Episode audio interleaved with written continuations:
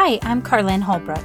I'm a John Maxwell Team certified coach, teacher, trainer, speaker, published author, and influencer with more than 25 years of global leadership experience. If there's one thing I've seen firsthand time and time again, it's that the best leaders inspire others to follow their purpose and their passions, while the influence of a bad leader can literally tear down people's potential. Join me for a few sips of leadership tips that will help you become a better leader by first conquering the hardest person to lead you.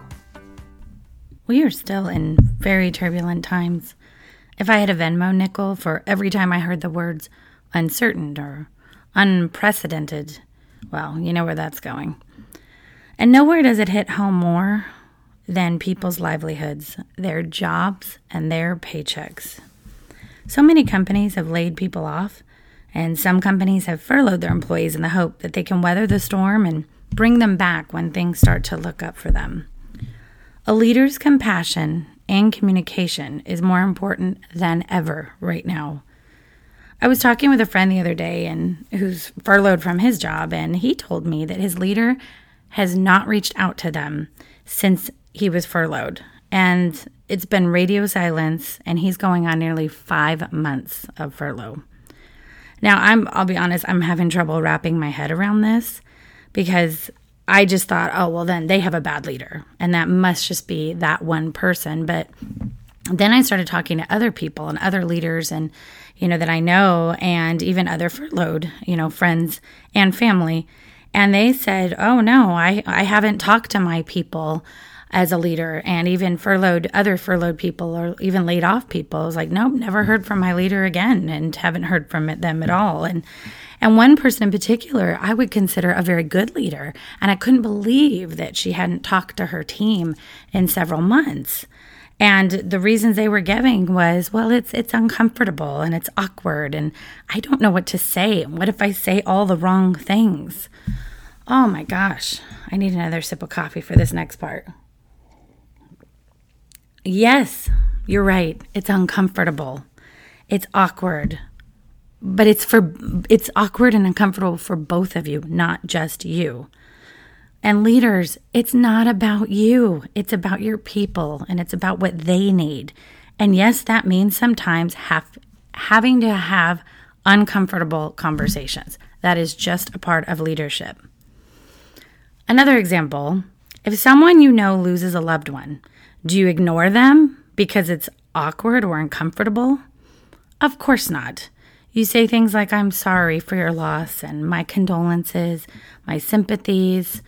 You know, you try to use comforting Bible verses, you know, whatever. It is awkward. You don't really know what to say. But if you've lost a loved one, you know that these notes, cards, posts, and wishes, they don't take away the pain. None of it brings your loved one back, but that doesn't but that doesn't mean that it doesn't matter.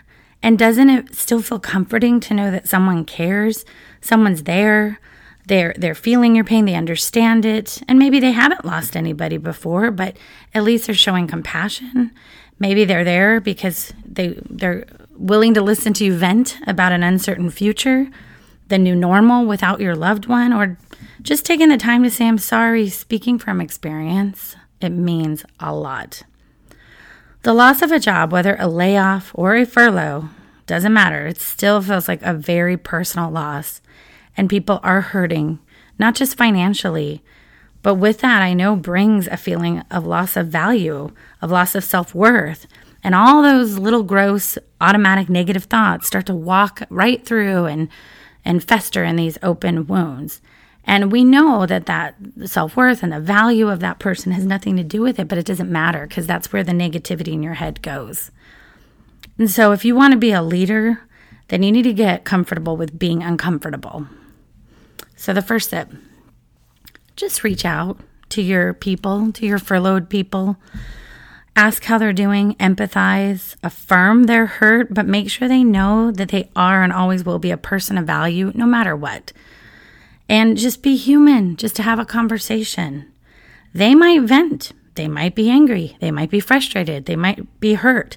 Sure, all those things, but don't take it personally. Just listen and don't try to fix it. And I know that's hard coming from someone who always wants to try to fix things for people.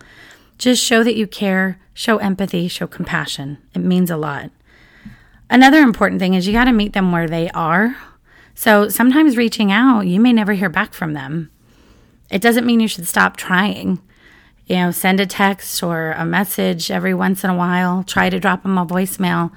And don't feel bad if you don't hear anything back. You know, at least you're trying. And maybe they just can't right now and they just don't want to.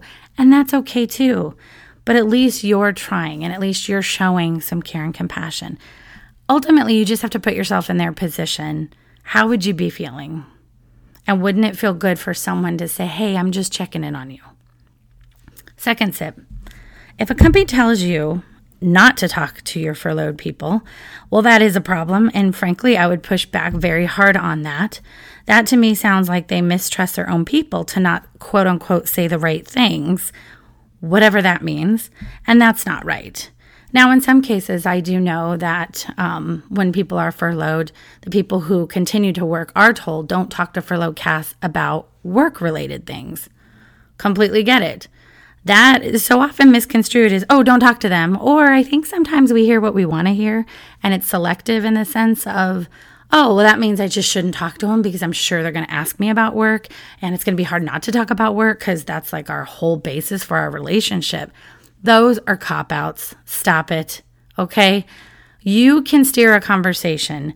They probably will ask you about work because that's natural, or do you know anything or do you know when I'm coming back or am I coming back or what's going to happen or how's that project going or how's that initiative going? It'll likely come up, but it's very easy to say back to somebody. Either I don't know that information and more than likely in these times you probably don't or just tell them hey you know you know we're not really supposed to talk about work. Um, i just wanted to see how you are. How are you doing? Third sip in the absence of information, we concoct stories in our heads that are plagued with what ifs, and even worse, start talking to other people in the same situation.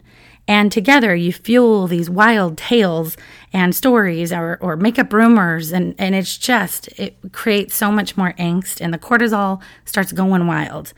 So, that is another reason why it's so important that you need to talk to people because you don't want them creating stories where there isn't anything. And even saying, I don't know, is a better message than saying nothing at all. Because truly, in the silence and absence of connection, our minds go crazy.